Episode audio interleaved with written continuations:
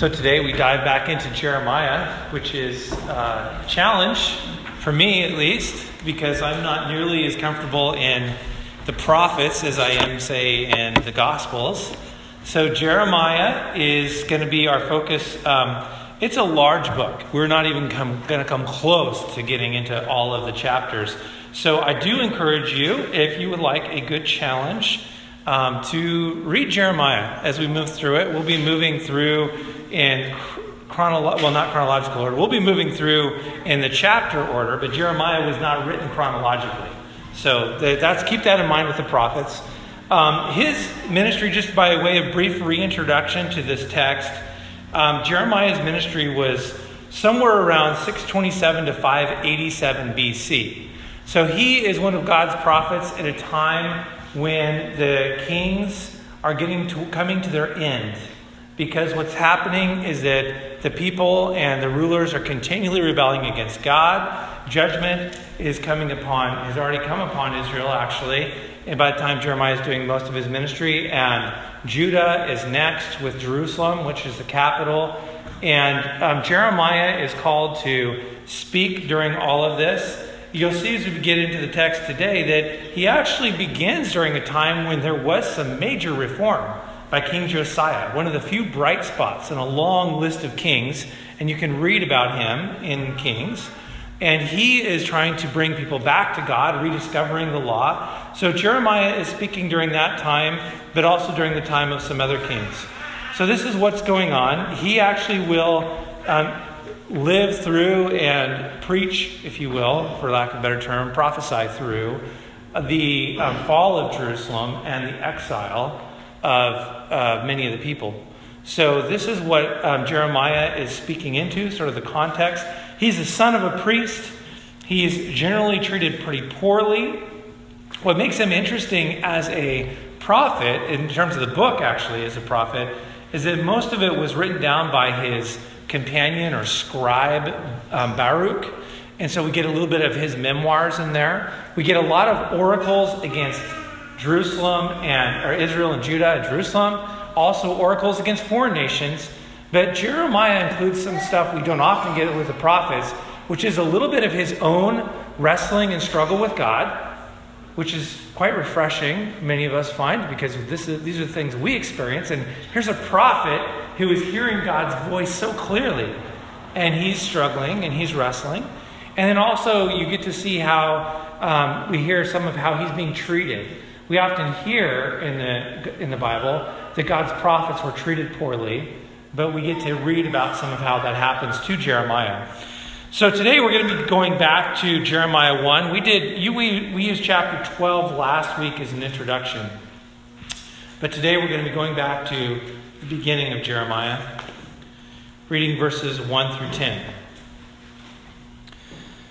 The words of Jeremiah, son of Hilkiah, of the priests who were in Anathoth in the land of Benjamin, to whom the word of the Lord came in the days of King Josiah son of Amon of Judah, in the thirteenth year of his reign.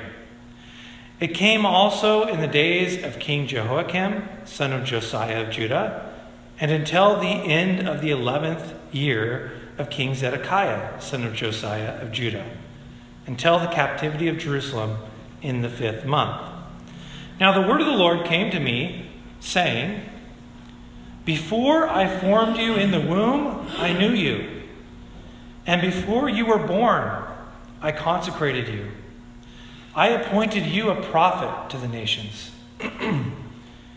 then I said, Ah, Lord God, truly I do not know how to speak, for I am only a boy.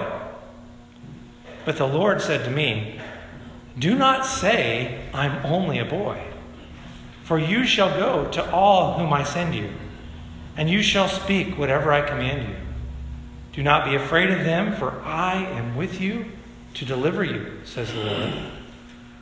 Then the Lord put out his hand and touched my mouth, and the Lord said to me, Now I have put my words in your mouth. See, today I appoint you over nations and over kingdoms, to pluck up and to pull down, to destroy and to overthrow, to build and to plant. The word of the Lord. Thanks be to God. God, as we come to Jeremiah's text, we know, Lord, that this is your word through the power of your Holy Spirit. And as far as our distance is from his context and his time, we believe, God, that there is much you want to say to us as we meditate on it. May that be so today. We pray in Jesus' name. Amen. So I found it very intriguing and not at all surprising as I went through the beginning of this text in Jeremiah that we see a very clear pattern, and I just want to point it out so you know I'm not totally making this stuff up, to the series we just did on the gospel foundation, right? We ask the questions who is God? And God speaks to Jeremiah, and in verse 5, he says, Before I formed you in the womb. Who's God here? He's creator, isn't he? Before Jeremiah was born. What has God done? He says, Before I formed you, I consecrated you. I, I anointed you. I set you aside for something special. That's what God has done. So, who is Jeremiah? Well, God says in verse 5, I consecrated you to be a prophet to the nations. Okay, not just to Israel. You're going to be my worldwide prophet, Jeremiah. This is who you are. And then, um, what is Jeremiah to do? Because we ask these questions. This is in the same order we ask. And in verse 6, he says, You're going to go to whomever I send you, and you're going to speak whatever I tell you to do. This is what you're to do, Jeremiah. And then we ask the question, How do you do it? And there's that beautiful thing where God reaches out and touches Jeremiah's mouth, and he says, um, Don't be afraid. I'm here to deliver you. And I've put my words in your mouth, verse 8, the end of verse 8. So you see that pattern that even back in the Old Testament, this is important. Because Jeremiah is resisting, and God's saying, Let me set the foundation for you, Jeremiah. Before you were even, you know, knit together in the womb, I knew you. How is that possible? That's beyond our scope of understanding, isn't it? This is God. So let's move on and let's look at Jeremiah's reluctance in this passage, which I find extremely intriguing, only because I experience this so often in my life whenever I feel like God is asking me to do something. And it's a pattern we see throughout Scripture over and over because Jeremiah says, in response to God, this very limiting word, only. God, I'm only a boy. You're calling me, but I'm nothing more than this. I don't have anything really to offer. It's another way of saying, God, you're creator, but you got this one wrong.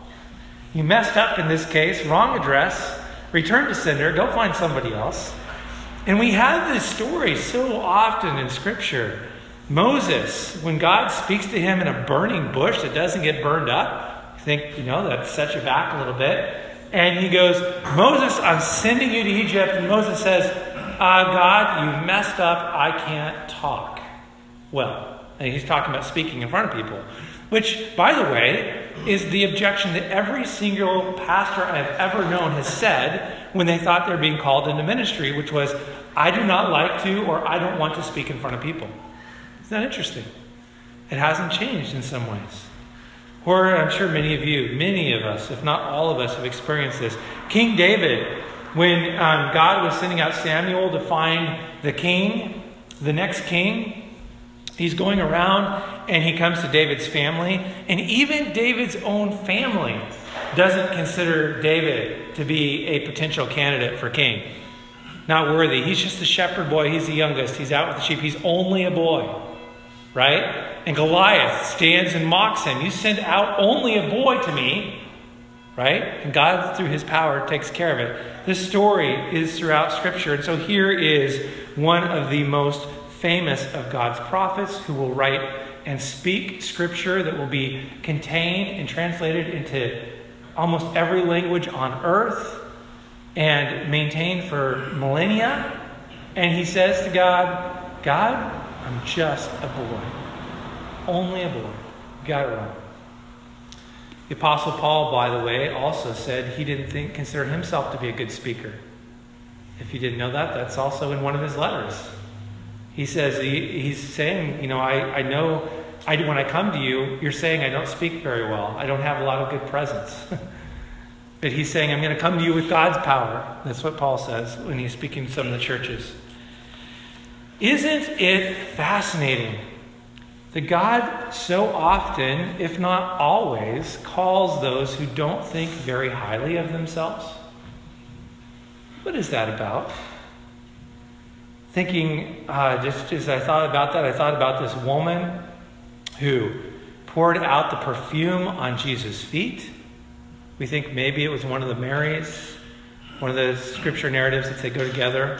And it's very interesting. If you want to read about this in Matthew 26, the way Matthew puts the story together, he has this woman who comes and pours out this perfume on Jesus' feet. And, you know, people are, there's different responses, but one of the responses in Matthew is, What a waste of money. What a foolish woman wasting all this money and very righteously say, We could have sold that perfume and given it to the poor. Right? Good, good churchy answer there. And Jesus says, Essentially, wherever the story of the gospel is preached, this woman's story will be told because of what she did. Isn't that interesting? So unlikely, and yet Jesus says she's going to be talked about forever with my story. And Matthew contrasts it very closely with Judas. And so we have in one of the, the um, John actually says that it was Judas who was the one who said, Why are you wasting this perfume. You could have sold it and given it to the poor. That he's the one who says that. The ones who we don't think much of, or the woman at the well, who's a Samaritan and a woman, and Jesus shouldn't be talking to her, and she's had many husbands, and she's one of the first missionaries we read about in Scripture because Jesus says, Go back to your village. And she goes back and she tells everybody, and they all come out to hear Jesus and to see him. It's unlikely If you run into somebody that thinks they're God's gift to humanity, I can guarantee you they are not. I will stick by that, I think, till my dying day. If you run into somebody that thinks they're God's gift to humanity, I can guarantee you they are not. Because this is not how our God works. God is the gift, and God uses people who are willing to humble themselves. So Jeremiah was wrong, however, he is not only a boy, and God points this out to him. He says, Jeremiah, you think you're only a boy, except let me tell you, I planned you. Before you were even in your mom's womb, I thought of you. I needed you. I made you. You were my idea, my plan. So don't tell me you're only a boy. Do you know how long I've waited for you, Jeremiah? And now you're here and I'm telling you your plan and you're saying you're only a boy. So Jeremiah was only a boy, but he was wrong in thinking he was only a boy because he needed a vision of who God was calling him to be and what God had called him to be. This is, this is our story. This is the story of everyone who's encountered the Holy God, who's been forgiven by Jesus, who understands that when we say we want to be a disciple, that we're being called to something that is impossible for us, that is so much bigger than us. And so we have so many excuses. I'm not a pastor. I can't disciple people or argue about Scripture. And by the way, you know what pastors say? Because I'm going to a pastor's conference this week. They go, Oh, wow, listen to those theologians who are speaking because we're going to hear some great preachers. I'm not a theologian, I'm just a pastor. I've heard pastors say this. I've thought this many times myself, right? Where we say, I'm too young. This was, you know, for you guys over there, that was one of the things I struggled with when I was younger. And so I held on to um, Paul's message first, in 1 Timothy 4.12 where he says, Don't let anyone look down on you because you're young, but set an example for the believers in conduct and love and faith and purity. I've said many, many times that I have ran into very elderly Christians who have much less spiritual maturity than some of the 12, 13 year old Christians I know. It's true. Okay, spiritual maturity is not based on age. I'm too young is a good excuse. I'm too old. is an excuse, and that is a that is a culture excuse, by the way, because our culture wants to discard everyone who enters retirement and say you've kind of done your job and now go play and have fun, but we don't really need you for anything anymore. So bye. You know, and we have we have a crisis that is, is growing as baby boomers enter retirement um, and in their later years because we don't know how to take advantage of the wisdom and the wealth of resources we have in our seniors. We don't know what to do except to put them away and say, just kind of do your thing, and we'll continue with life over here. And the church is not supposed to be like this. You don't ever retire from being a disciple. It doesn't work that way in God's economy. If anything, you become more valuable because of what you've experienced. Discipleship is all about saying, hey, I've walked that road. Why don't you come walk with me? And I'll share some of my wisdom with you, the little I have. So Apostle Paul tells the churches, he says, You follow me as I follow Jesus. He doesn't say I've got it right. He's like, I'm going this direction. I've been there. Why don't you follow me? That's discipleship. Another excuse that we use all the time I'm too busy. Which, by the way, is retirees say this too, right? I'm too busy. The question is, what are we so busy doing? We've talked about this a lot with missional communities because one of the responses I get from other churches when I talk about trying to do a church with missional communities is they say, How do you do that? How do you do, because how do people find time? And I say, well, for one thing, we're not expecting people to come down to the church building every night and be a part of this meeting and that meeting and this meeting and running men's ministries and women's ministries and youth ministries and you know on and on and on because we want people to have the freedom to be able to live out their mission where God has placed them. So often, a church, we do the opposite. We have people who come and they become believers, and we baptize them, and then we say, by the way, leave all of those friends and all those people behind and come spend all of your time doing church program stuff. The problem with that is that we just took them right out of the mission field. So we need to change this. We're waking up to this. Not, when I say we, I don't mean just this church. I mean the Christian church in the United States across denominations is waking up to this. This is the conversation they're having. Is how do we equip and free people to be the church in the places where they're spending all their time?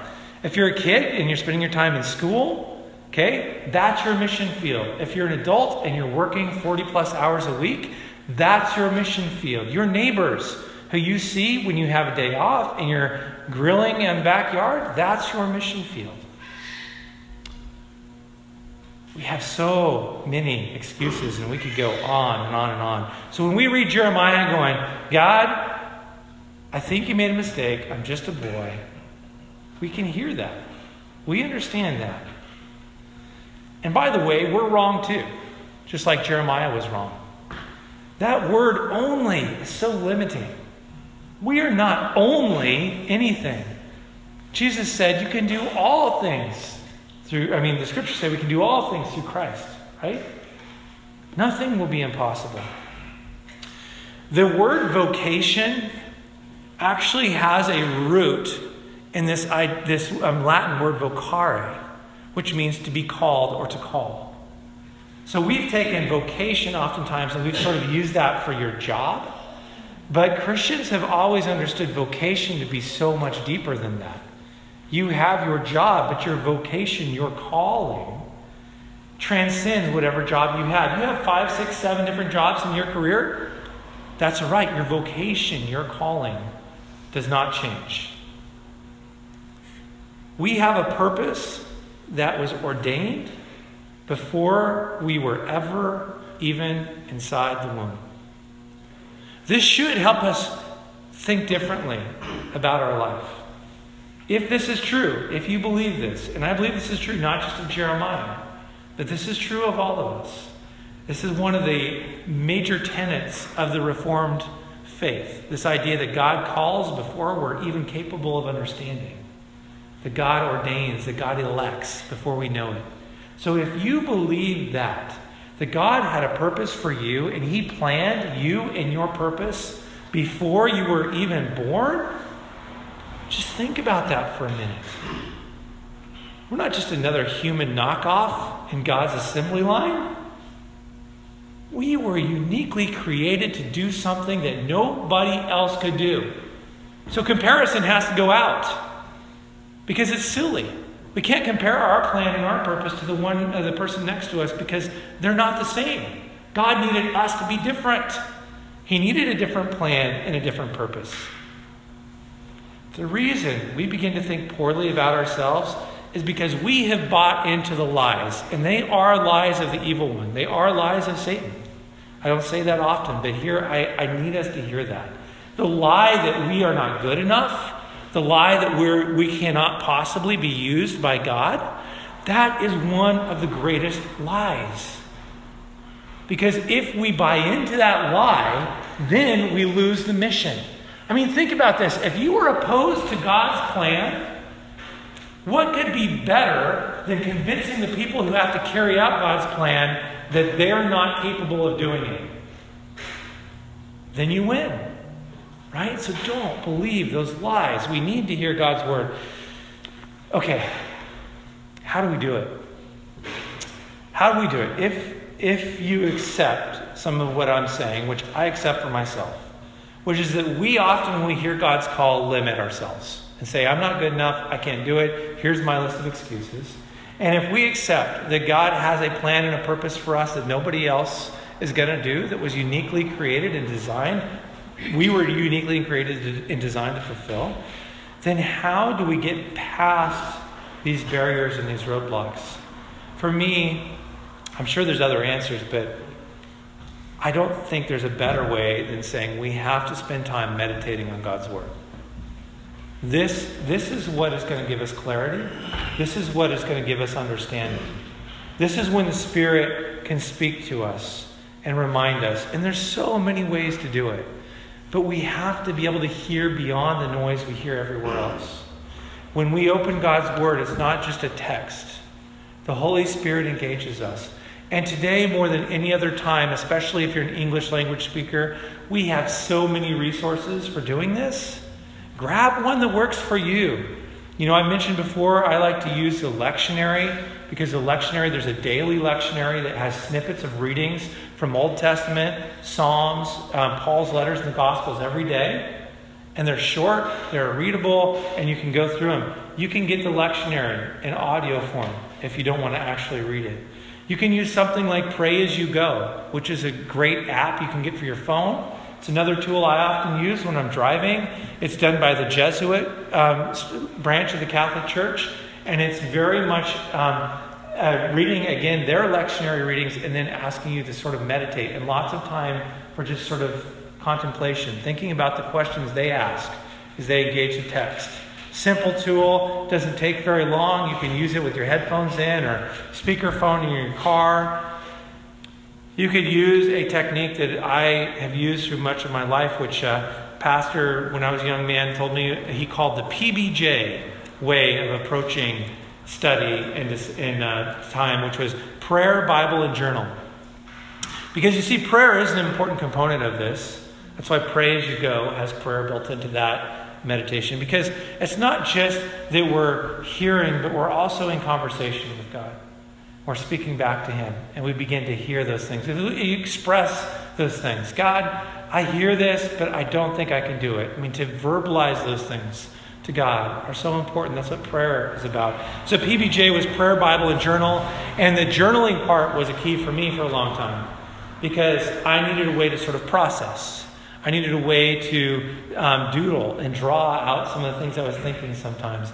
And so I would do some scripture reading, I would do some prayer, and then I would do some journaling. And then a lot of times I would go back and read my journal. And that became a part of my devotion. But if we're going to overcome all this noise and all the lies and deception that says we are really not God's missionaries, we're really not designed to be doing something unique for God, if we're going to get past that, we have to hear God's voice. We've got to find a way to do that. Let's pray.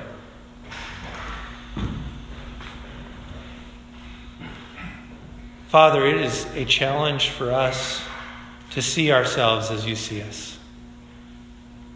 It's exciting to know that you have given us a purpose, and yet with that often also comes guilt. So, Lord, help us to see how you're already using us. Help us to get excited about the way you want to use our passions for you. Father, help us to get past the lies that would tell us we're not good enough and not capable, to hear your voice clearly. Father, give us your Holy Spirit. Pray in Jesus' name. Amen.